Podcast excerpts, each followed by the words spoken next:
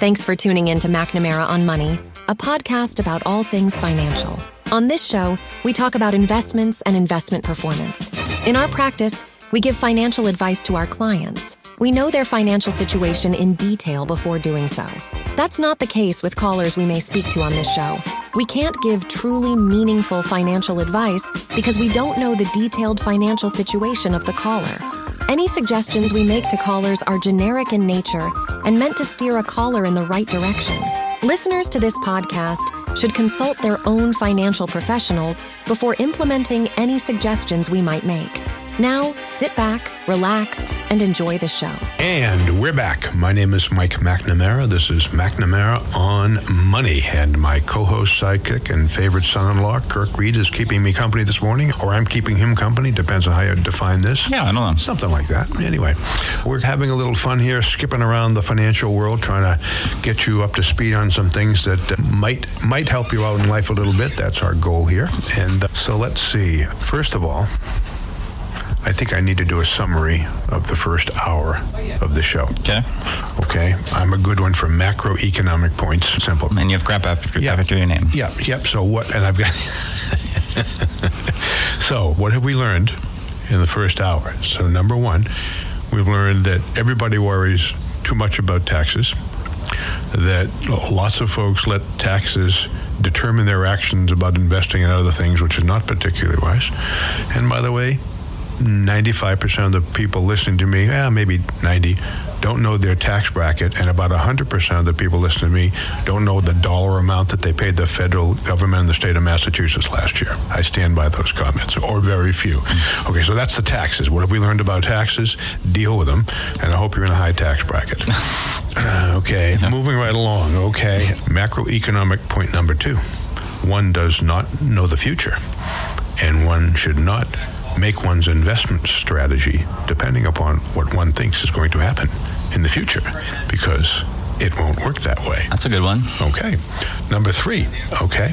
Long term investing has higher odds than short term speculating, my terms, by the way. Okay.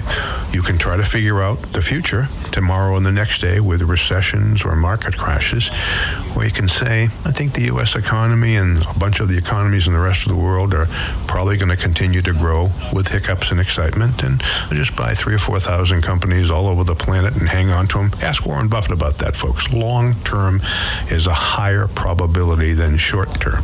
Okay? Let's see. Next. One cannot predict the future, but one can plan for the future. That's much better, by the way. Okay? And then let's see. Oh, yes. Live within your means, live within your means. Om. Okay. What one more story. This is a financial advisor story. I love this. Okay. Okay. Occasionally we see folks walk in our door who have lived within their means all of their life, okay, have saved more money than they needed and don't know how to spend it. Folks, if you've got to have a financial problem, I just described two good ones to have given the circumstances. Okay, I make fun about this, but we have two kinds of meetings with clients. We have the meetings where they say, we think you need to live within your means and spend a little bit less, or we, we have the fun discussions, you need to spend more money. You, you can leave all this money to your kid, mm-hmm. accumulated all this, have some fun. The folks who funniest and coolest thing about folks that live within their means, it's hard to get them to spend money and loosen up when they get to retirement. But boy, if you got to have a retirement problem, folks, that's the problem you want to have. And there's usually, if it's a if it's a couple we're talking to, there's usually one that jumps on that and be like, oh yeah, But, think about, isn't it difficult to do that? Yes. It really is. We call those happy meetings. that's I think that's what makes people good savers, right? Yeah. Is there's their mindset, They live- and then how do you change that mindset? Yeah. Okay. So the Yeah. behavior, the last Yeah, ma- behave- yeah. macroeconomic point is your behavior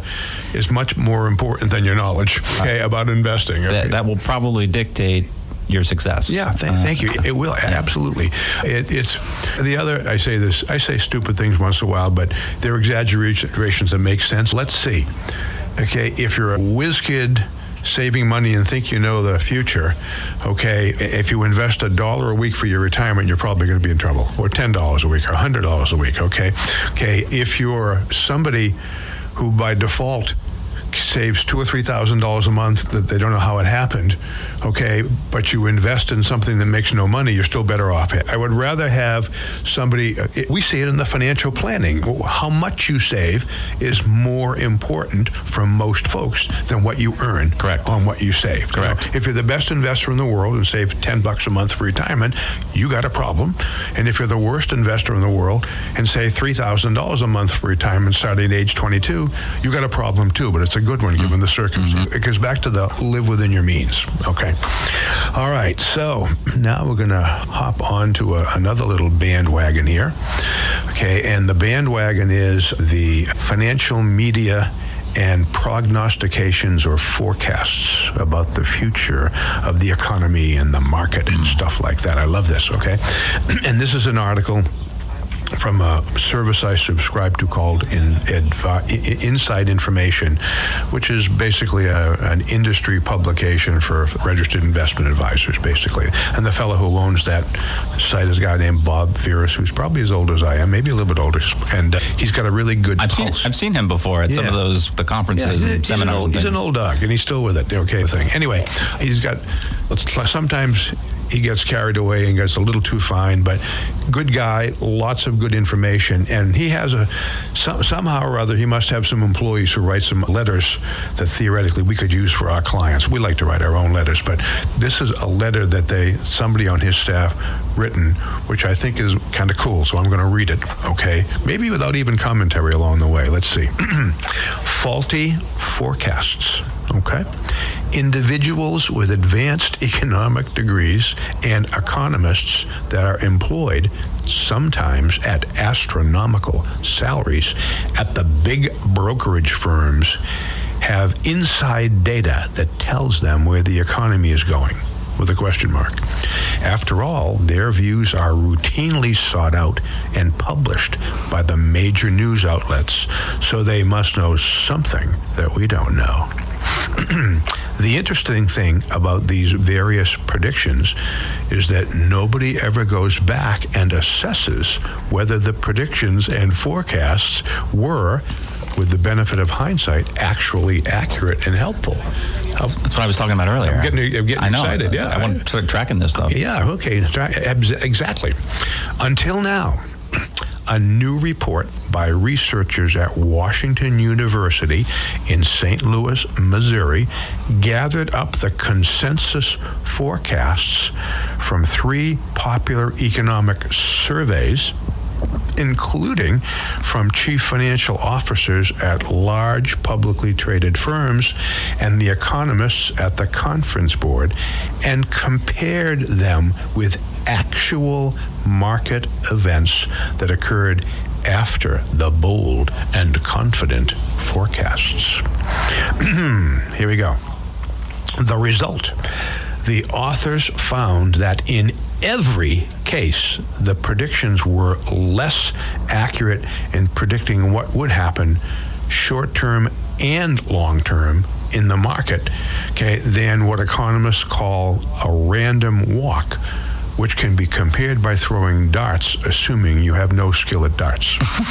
okay, so they're comparing the rate of success Yeah. of smart experts, okay, with throwing darts for investing. Okay.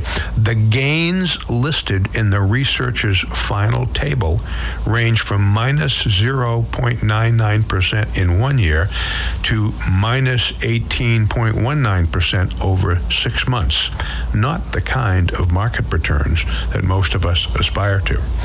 So, my conclusion is you do the exact opposite of what they're predicting and you'll probably be okay. Okay. Anyway, And I, I think the other point is the time frames that they referenced are short. Yeah. And you shouldn't be you shouldn't be doing things based on short time frames anyway. So don't another re, just another reason not to listen to these articles. Yeah. All right. This confirms a long standing experiment with the Wall Street Journal conducted, that the Wall Street Journal conducted some years ago, where expert stock pickers named stocks they expected to outperform over the next three to six months, and the journal's reporters threw darts to pick a comparison portfolio. Most of the time the dart throwers outperform the expert stock pickers. Okay? Are you listening, folks? okay? Are you listening? So, one might ask, why do the news outlets seek out the predictions of economists and Wall Street analysts? The answer seems to be for entertainment value. Most of us like to think we know what's going to happen, and having a person with an advanced degree and seven figure salary dressed in an inexpensive business attire telling us what is going to happen provides a sense of comfort and maybe a temporary salve to the anxiety that comes with the uncertainty that we all live with in the real world. Okay? Let me quote those numbers again. University of Washington, in Missouri. They take three great big surveys conducted by three different outfits where they tracked investment wonks. Get that a good term. Investment experts with production predictions from banks and brokerage firms. Yep. And this is going back a whole bunch of years. So it's like a mega story here. Okay. And uh, they found out so I'll read this. The authors found that in every case, the predictions were less accurate. The predictions were less accurate in predicting what would happen, short term and long term, in the market than what economists call a random walk, which can be compared to throwing darts, assuming you have no skill at darts. The gains listed in the researchers' final table range from minus 0.9%, minus 1 in one year, or a little over minus 18% over six months. Not the kind of market returns that most of us aspire to. Your comments? I think again, I mentioned about the short term that those are really short term numbers. Yep. Which we don't really care about, nor should you. Your investment experience slash lifetime is not one month to six months, or one year for that matter. It's many years.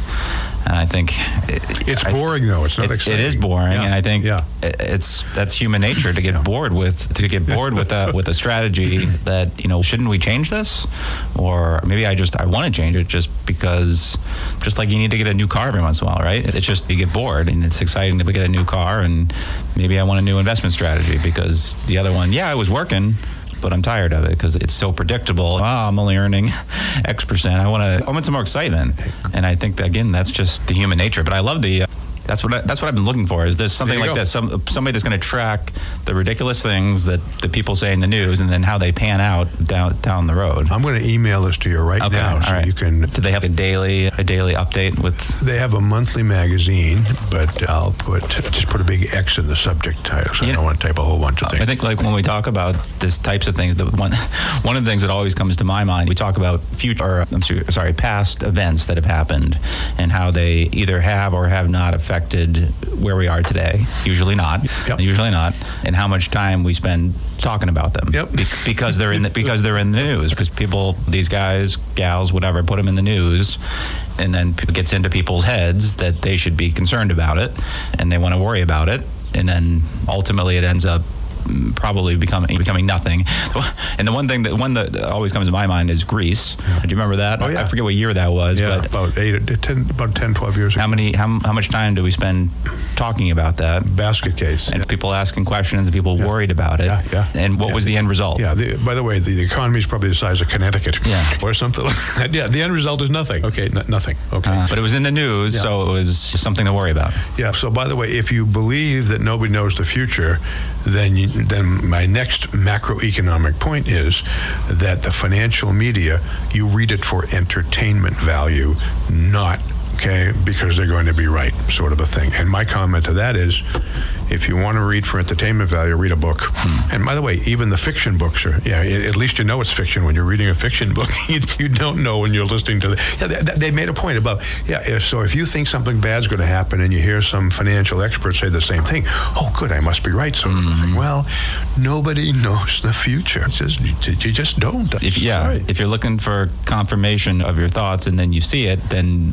you believe it, even though those people, Yeah. it's not fact. Yeah. It's it, they're just predictions. Yeah, it, it's folks. If this radio show, sounds boring, and if we talk about big picture stuff that might be common sense but aren't exciting, hey, that's that that's how it should be. I can think of one more thing before we move on to whatever else I'm going to talk about here. But so you probably been doing this. How many years now? You've been I think it's 15, I think I'm in my 16th year. Wow, holy cow. I'm in my 42nd. Mm. Okay, so anyway. You win. That means I'm old. But anyway, but really long time ago, I decided when I sit down with clients, it might be a good idea to tell them exactly how they're doing as opposed to things are going to so specific. So literally about 25 years ago, I decided to start producing performance reports for clients, okay, to show them how their money's doing and to show them like over time how their money's doing because there's lots that can be learned besides saying this is what's going on there's so much that can be learned about knowing exactly what your money's doing and then maybe looking at what the market's doing versus I, I, and I was terrified to do that at the time because it show people that they're losing money. Anyway, so and so what we do is we sit down with our clients and we push a few buttons and let's say here's your year-to-date return, here's your three-year return looking backwards, your five years, your ten years, and going back to whenever you started the thing, and when you get out to a certain length in years, and it varies depending on markets and when you started, but people figure out that the long-term returns don't move too much. Okay, if you have a bad year, if you've only got three years worth of history with your financial advisor, you're sucking wind with one bad year out of three. But because markets go up and down, but always higher, okay, and always down less, that's what those mountain charts look like, okay. If you get through, I think if you can get through a couple of up and down markets, that might be eight or 10 years, might be longer than that, you all of a sudden sit down and say, oh, this is like how it works. The world comes to an end, the markets go down to whatever, but then things get better and they went higher than they were the last time.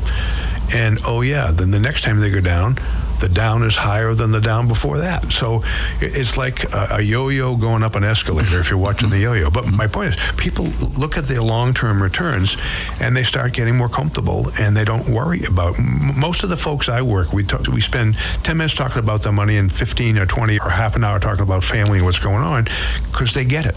Okay, if you're well diversified, if you have an appropriate strategy that doesn't make you nervous when it goes down, and if you've been doing it long enough, you can actually see I'm my oh let's see. My my 20 year return didn't move much. Yes so for the last 20 years you've been earning this much. And they also know that things change. If we show people bad returns and time periods and we say here's what happened. Guess what? A year or two later that changes sort of thing. So it's very instructive for me to say, yeah, we're down 18% this year, but by the way, the market's down 30 and bonds didn't help, and that's why. Oh, I understand that. I explain, yeah, it's been down before, and I, so people build confidence and knowledge. Okay, the longer they do it. So the tricky part is having people go through that education on their own. They can't. They probably need a financial advisor, but it gets easier. The longer you go, the more folks get it and the more relaxed that they have. You've seen people walk into my office. It's, hey, like old home week sort of thing. I love it, as a matter of fact. But it took a lot of time to get them through some tough times before they started to figure out. If, if you meet somebody as a financial advisor and it's the absolute top of the market, which you didn't know about, a year later, the market's down 25% and their modified portfolio is down 10 and they're, what happened? That's a tough row to hoe to keep him drinking the Kool-Aid that you talk to him about until the things come back up again and go from there. But I think the trick is to get through a couple of bad markets, and the longer it goes, the more sense it makes to folks. But that's a year's process. And we're looking at financial news as worried about what to do in a recession next week.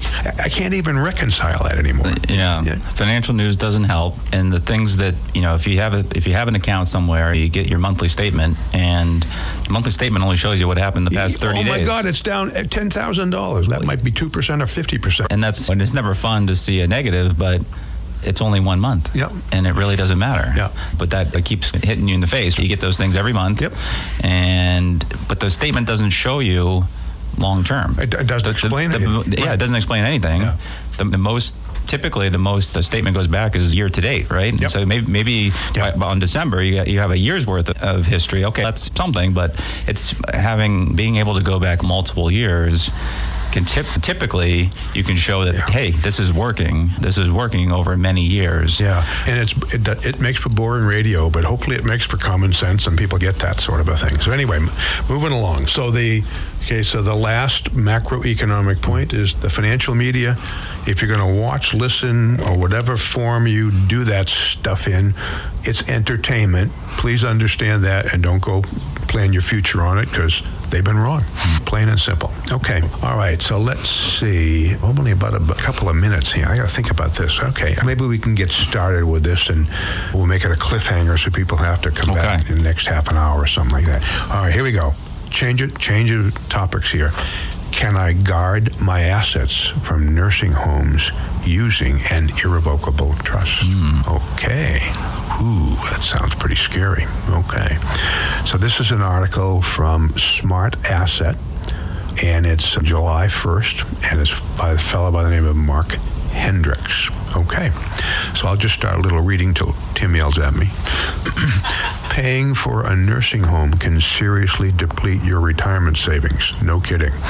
Okay, the government funded Medicaid program can pay some or all of your nursing home costs, but it's restricted to people of very limited financial means. You may be able to qualify for government assistance with nursing home costs, even if you control substantial wealth if you transfer nearly all of your assets into an irrevocable trust. Okay. And then, okay, an irrevocable trust can protect your money from nursing home costs, but they have costs and drawbacks of their own. I'll just leave them hanging with that. What do you think? All right, we're out of here, folks. Take a break. We'll be right back. This is Mike McNamara. If you're looking for a financial advisor, start by asking him or her three questions. Number one, are you a certified financial planner practitioner? Number two, are you legally held to a fiduciary standard of care for your clients? And number three, do you only give financial advice and not sell investment products? These are all simple yes no questions. If he or she doesn't answer yes quickly and starts talking, that's a no, and it's time to move on to another advisor. We're back. My name is Mike McNamara. This is McNamara on Money. And we're talking a bunch of different stuff today. My son in law, Kirk Reed, and business partners with me this morning. And we're teaching the world. Good stuff to learn. But that, that's it. We speak English. We talk about big picture important stuff, macroeconomics. And, we promise we don't know the future, but Right. but you can plan for it, folks. Mm-hmm. That's a secret. Anyway, all right. So here we go. We're talking about hiding your money from Medicaid and nursing homes legally, okay. and the vehicle is an irrevocable trust. Okay, so here we go. Let me. I'll pick up from this article, which is on Smart Asset by a fellow by the name of Mark Henricks. Okay, let's see. You may be able to qualify for government assistance with nursing home costs, even if you control substantial wealth, if you transfer nearly all of your assets into an irrevocable trust. I'll I say I'll change that and say if you give away all of your assets permanently to an irrevocable trust. And does it, and does it say may? Yeah, yeah, yeah, May. It yeah. does say May. Yeah. Okay. Anyway, okay, but they have costs and drawbacks of their own, including permanently losing direct control of your assets. Okay, so let's see. Irrevocable trust basics. Folks, we're not attorneys and we're proud of that. Okay, and we're not masquerading as attorneys, we're just reading some stuff. Okay, we talk with attorneys and have some ideas about irrevocable trusts, but that's from the financial aspects of it, which, of which we're very comfortable talking about. But anyway, okay, a trust is a legal entity many people create as part of an estate plan. The trust acts as a container for assets transferred into it by the grantor. I call it a box, but a container is probably more professional. Anyway, the grantor is the one who put the money in the trust and started it. Okay. A trustee is appointed to manage the assets in the trust for the benefit of one or more beneficiaries. By the way, the trustee and the grantor are not the same person. If you Not, establish not in the case of an irrevocable not in the trust. case of an irrevocable trust. Thank you. Okay. So if you're going to create this trust to to protect your money from nursing homes, maybe you need to understand, okay, that A, you gave it away, and B, you don't control it. Okay, somebody, not you and not your bride or married, whatever, uh, is going to be the trustee. All right, so anyway, A trust can be revocable or irrevocable. You can make changes to a revocable trust after establishing it, including removing assets from the trust. Irrevocable trusts, however, cannot be changed after establishment. That means transferring assets to the trust is a one way process. Once in, assets cannot be removed from an irrevocable or irrevocable trust. I never know which to say, by the way. Oh, How do you say? I prefer irrevocable. okay. Yeah, me too. But, uh, you, but you hear it both ways. yeah, okay. Anyway, you were going to make a comment? Uh, uh, Just that I hear, I hear conflicts about that all the time. People's attorneys saying, "Oh, yeah, you can do this. You can take you can take some money out for this, or if all the beneficiaries agree, you can make changes and things." And so I don't know. I I get more confused by the day. fluid Yeah. is the situation. Yeah. Yeah. And I don't know why Massachusetts is nice about not invading trusts, can't? And then sometimes you hear that they do. Yeah. And, and so it's okay. Sorry. That's yeah. okay. I'm touching a nerve here. I doesn't- yeah, I guess it's just a I can frustration or something. Yeah. Irrevocable trusts come in several varieties and can help with many different estate planning and other personal finance tasks. Medicaid trusts are the kind used to help reduce the impact of nursing home costs. So this is an irrevocable trust, aka a Medicaid trust, which means hide the money from Medicaid. Okay. More specifically, Medicaid trusts are designed to help people qualify for Medicaid, the government health insurance program. Unlike Medicare, which is not means tested, Medicaid is only available to people of limited financial means, as in poor basically. Okay. The program is administered by states, which determine their own Medicaid eligibility requirements in a variety of ways. In most, the annual income limit is $29,000. Okay, that's probably below poverty levels. I want to qualify my probably poor is not a, meant to be demeaning, but twenty-nine thousand dollars you're below poverty level. So that's definition by government Yeah. reads. That's annual income. Yeah, anyway, but bottom line is your income has to be less than $29,000. This cap includes Social Security and benefits, pension benefits, as well as wages and investment income. So less than 29,000 bucks to the federal government here. Financial resources such as bank accounts, investments, revocable trusts, and real estate typically can't total more than $2,000. So if your income is less than 29,000 and your all of the money and stuff in the world come to $2,000, you can qualify for one of these trusts. Okay.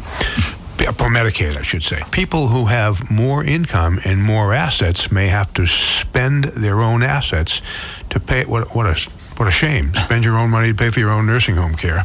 Pardon me for being insensitive about that. Okay, but anyway, where was I here? Let's see. Is does help qualify for Medicaid without having to deplete their own assets? After creating the trust, they can transfer in enough assets to bring them below Medicaid's caps. Okay, so I'm down to twenty-nine thousand in income and less than two thousand on paper. Okay, once they have done that, assuming they have followed the rules, Medicaid will pay some or all of their nursing home costs.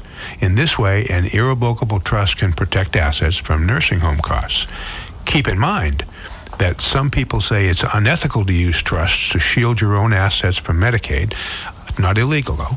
Others believe it's perfectly fine considering the rules and the law set up around Medicaid. Ultimately, wait, whether you used an irrevocable trust to protect your assets from nursing home costs, it will be based on your financial situation as well as your thoughts and feelings on ethics. By the way, I haven't got to the five-year look back. I was just gonna ask about that, yeah. Thank you. So you, you create this trust you become instantly legally poor under under 29,000 of uh, income and under 2,000 of assets, money, houses, whatever, okay?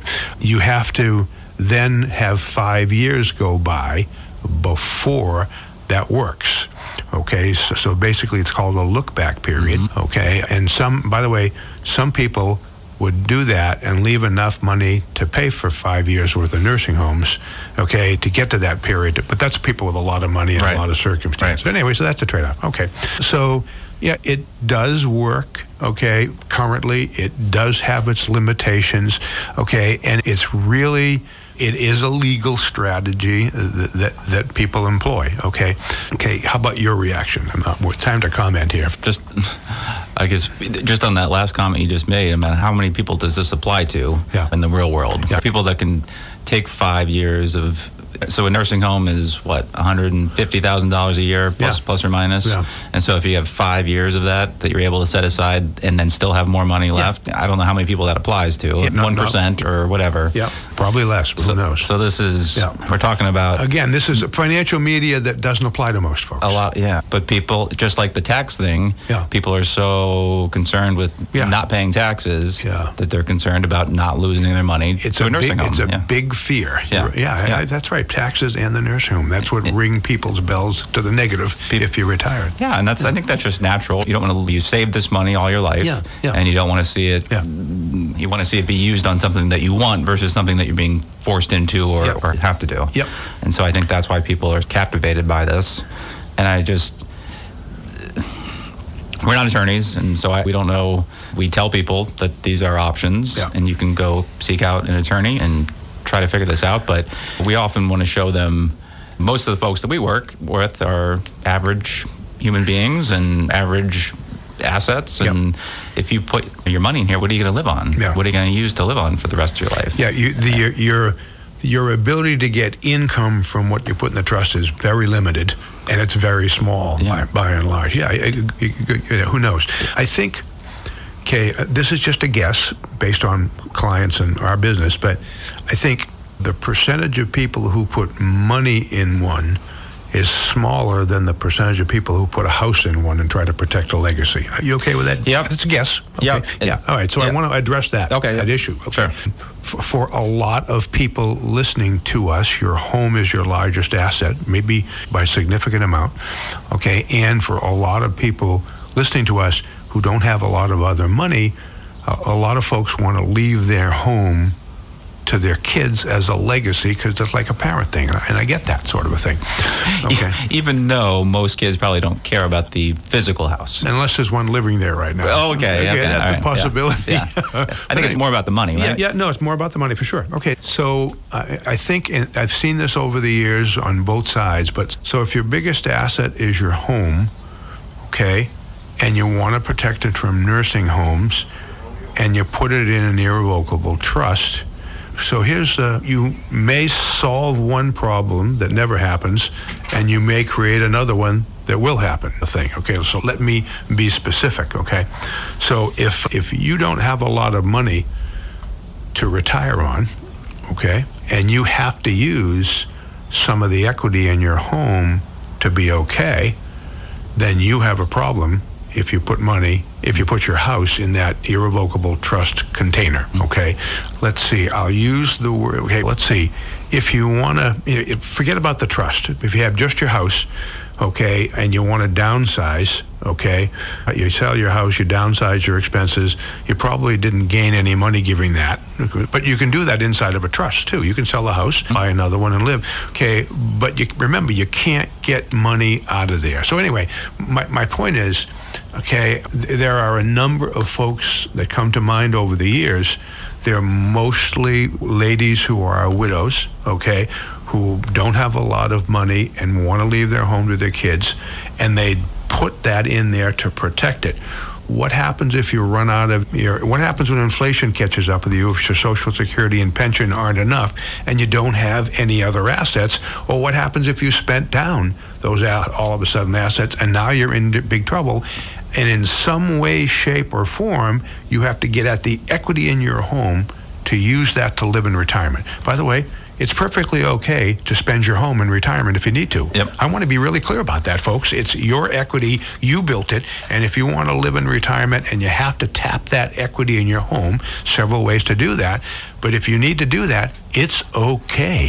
Thing. But if you put that, in, I'm sorry. go That ahead. is no, that is a that is like a an issue with a lot Uh, of folks it- it- men- mentally. I think it's a yeah. parental I don't, thing. I, don't want to do that. I don't want. I don't want to have to do that. Un- understand it's you're right it's a generational thing maybe even more it's multi-generational but my point is that if you at some point need to tap the equity in your house you can't do that if you tucked it inside of an irrevocable trust it's off the table okay I have seen folks in that situation where they can't touch their home, okay, and they have no money and they shot themselves in the foot, even though they didn't. They, it's an emotional kind of a thing that was an unwise decision. Okay, So they, they did that right to because they wanted to Yeah, they leave. wanted to leave a they They, wanted to leave something. Yeah, yeah. And now it's I need I need some yeah. help. Now I need some help. I need yeah. some help. You put Uh, your, everybody wants to be financially independent in retirement, but wanting to be and being able to be, those are two different things. Right. Okay, we come at this from a different way. When we do planning for folks, okay. We usually go through that exercise and pretend that their home doesn't exist. We don't count their equity in their home. And so, by the way, if everything looks hunky dory without counting the equity in your home, and the chances of you ever having to touch equity in your home are slim to none, professionally speaking and analyzed, then you can probably put that house in an irrevocable trust and protect it because you can afford to. Okay. But if your financial plan says, there's a 50% chance you might have to tap the equity in your home or if it's some side of a thing, then you have to make a decision. If there was a 50 50 chance you might need some money out of your home, and if you knew that, okay, and it was a professional guess, we're not talking about you know, thinking about, would you do that? Would you? I don't know the answer, but you need to know that information before you make that decision, okay? So I think that folks who put their homes in an irrevocable trust need to understand and do the research about saying, I don't need this and never will. Okay, I don't know what percentage of people can say that, Yeah. but that uh, if you don't need it, and we can make some pretty good guesses about that in the planning scenario. We do this for a living, and the planning stuff is pretty sophisticated. M- most people don't have the wherewithal to go both sides of that and make a decision, sort of a thing. So it's a big decision. Okay, I- I- you could be solving one problem that you might never have and creating another one that you may well have. The thing, and it's a bet. Okay, and my only point is you need to have enough information on both sides of that to make a decision. That when you make a decision, you live with it. That's how it is. The thing. But I, I think of so many elderly ladies I've known over the years who are living, a, or, or by the way, maybe you have some assets. You put it in the house, but if you didn't put it in the house, you could live at this level in retirement. But now you're pinching pennies in retirement because you Yeah. wanted to put the house in there. So the other possibility is, yeah, you got some money, but maybe your lifestyle in retirement could have been a lot better if you didn't do that. Or maybe your lifestyle in retirement is pretty yucky if you did that sort of a thing. So just there's no right or wrong, but you got to do enough research to come down on one side or the other. Yeah, yes. yeah. As long, I guess as long as you under, you understand the pros and cons Yeah. of different scenarios, Yeah. and then what are your priorities Yeah. as an individual, Yeah, yeah. and you make those decisions. But it's such an emotional topic, and it's just it just it's just how it is. Okay, but yeah, I wanted to pass. So think about that, folks. That's all. It's there's no. There's no secret magic to anything. There's always a couple sides to an issue. And if you go out and do the research on both sides and make a decision, then you did what you could. Live with it because that's just how it is. All right, so let's see. I got time for one more, I think, here. Okay, so let's see. Spending in the golden years, how much money should I have in an emergency savings account? How much money should I have in my checking? That's boring. Top 10 money traps. Okay. See how you fare in retirement by taking the 70% challenge. Oh, this is a good one. Okay. This is a good one. All right, here we go. Okay, yeah. By the way, I even put green flags on some of these emails so I could remember the good ones. Okay. You know, it took you a few weeks to figure that out. Green flags. Yeah, green flags. Go. All right. so this is Yahoo Finance from, let's see, it's called See How You Fare in Retirement by Taking the 70% Challenge. Joel Anderson, June 2023. Here we go. One rule of thumb in retirement planning is to plan on replacing at least 70% of your income in retirement. And while there's an abundance of literature out there about how you can build up the sort of nest egg to make it possible, building up your savings is only half the battle. Aha, spending 70% of what you once did before retiring can be just as important. Let's say, oh, folks, if your income's going down by 70%, by 30%, 30%, yeah. maybe that your expenses better go down by 30% too. Yeah, yeah. Hello? Okay, this is not trigonometry or calculus. This is addition and subtraction, maybe a little multiplication. Anyway, okay, where are we? So Yeah, spending 70% of what you once did before retiring can be just as important and challenging. After all, you've got a, whole lot of time to find new ways to spend money that you didn't have before. Makes sense. However, one great way to tackle this issue is by taking the 70% challenge. Look at what you're currently spending and try to go one month where you cut about a third of that.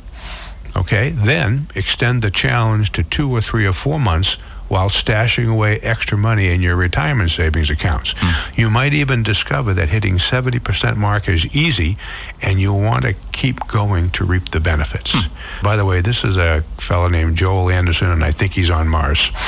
okay, maybe Jupiter or Venus. Okay, okay. How many people do we know, okay, in our practice who are fairly motivated who could cut down by 70% for three or four months and not complain or do, do that. And we know some pretty motivated yeah, people, right? Think yeah, about that. Yeah. Okay. Okay. So the macroeconomic point here, folks, is that, yeah, hello, your income. You, by the way, the good news is your tax bill's going down in retirement. the, the, right. the, bad news that means your income is going down in retirement. And yeah, 30% is a guideline. It could be 40 for some people, it could be 20 for others. I, I get all that. But that 30% there's some number, and we'll just use 30 because that's what the article is about. So let me think about this, okay? How the heck, okay, do you adjust your living expenses by 30% down when you were planning on taking a vacation or two to begin with? Ne- never mind who, who wants to, who, if you have a choice, why do you want your expenses to go down in retirement? If you have yeah. a choice, right? You're gonna have more time on your hands. Yeah, yeah. Right? Okay. You do, how are you yeah, gonna fill okay. that time? Yeah. Okay. So there's my magic solution. Okay, and you, and you don't have to be a rocket scientist to do this, folks. Okay, take your mortgage payment, principal and interest, multiply it by 12, and I'll bet you that's 20 to 40 percent of your income, 20 to 40 percent of your expenses. Okay. Yep. Okay. Okay. And so that like the simplest financial planning behavior that people can do on Earth, that's a no-brainer, is to have 30 percent of your expenses disappear the day you retirement and the way to do that is to have your mortgage disappear on that same day. It doesn't involve investing in anything other than saving money and knocking down a mortgage. And what percentage of people do you think do that actually? I would love to know the percentage. I know, don't know. I know the people that we work with Yeah. is whatever those odds are, but Yeah. across the country, Yeah. my guess is not. It's not high. Not a whole bunch, It's not right? high. Yeah. Yeah. So the pro- this is simple, folks. If you never go to a financial advisor and run your own life, real simple. The best thing you could possibly do is to not have a mortgage by the time you retire. Okay, and l- let's think about the behavior that goes with that. Okay, so I think I read someplace the I don't know the average person in America owns what four or five houses, moves four or five times over their lifetime. Oh, oh, they say you move every seven years or Eh, something okay. like that. Yeah. Yeah. Let, us pick a simple number. Four times. Okay. All right. Okay, that's probably below what average people move. Four houses. Okay? Okay.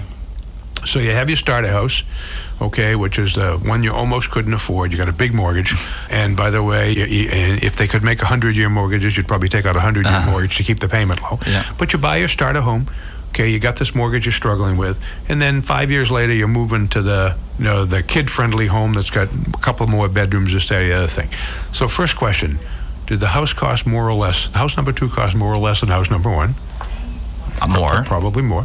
And question number two, do they do they do a mortgage that ends on their 61st birthday, or do they do another 30-year mortgage to keep the payment down? Probably another thirty. Probably another 30. Probably. Yeah. Okay. Yep. All right. You're in that house for a while. You're doing well, and you want to upgrade, and you buy a third home. Okay, that's maybe going to be your retirement home. Is that home bigger or smaller? Bigger. Did it cost more? Probably cost more. Bigger and or nicer. And by the way, Yeah. and you have a bigger mortgage. Yeah. You, by the way, in the second home, you increase the size of your mortgage. and real, if real, yeah, real estate tends to be more expensive as Yeah, time goes on. Yeah. And the third home you did it. Okay. And by the way, if you actually end up living in your retirement home the day you retire, let's call that your let's just call it your third home mm-hmm. three times. Okay. So you have a bigger mortgage and you still went 30 years. If you bought your third home, you bought your first home at say 30 and you bought your third home at say 45, I'm just making that up, okay?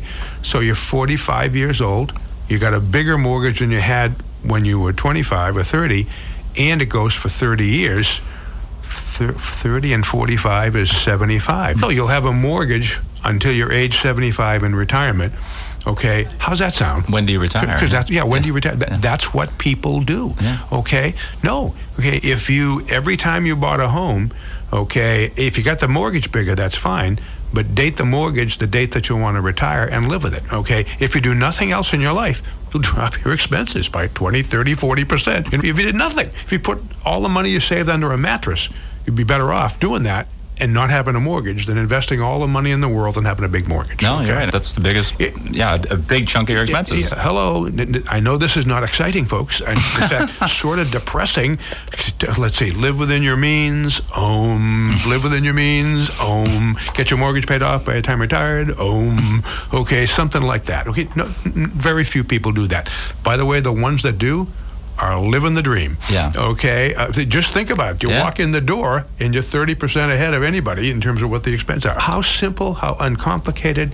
Pro- okay. Probability of success Yeah. jumps. How bad radio is that to Yeah. just do something boring like telling people to live within your means? I, eh, one of the things. All right. All right. We just got a minute or two, so I'm going to do my macroeconomic list here. All right. Okay. And so, what have we learned in the last two hours? Number one, that your behavior. Okay, and your financial behavior is much more important than what your investment return is. It is stupendously more important than what your investment return is. Taxes. Most folks don't have a clue about exactly what tax bracket they're really in. Okay, don't know the future. Nobody knows the future, folks. Long term investing is better than short term. Live within your means. Om. Live within your means. Om. Get rid of your mortgage by the time you're retired. Om. And on that note, we'll say sayonara and see you soon.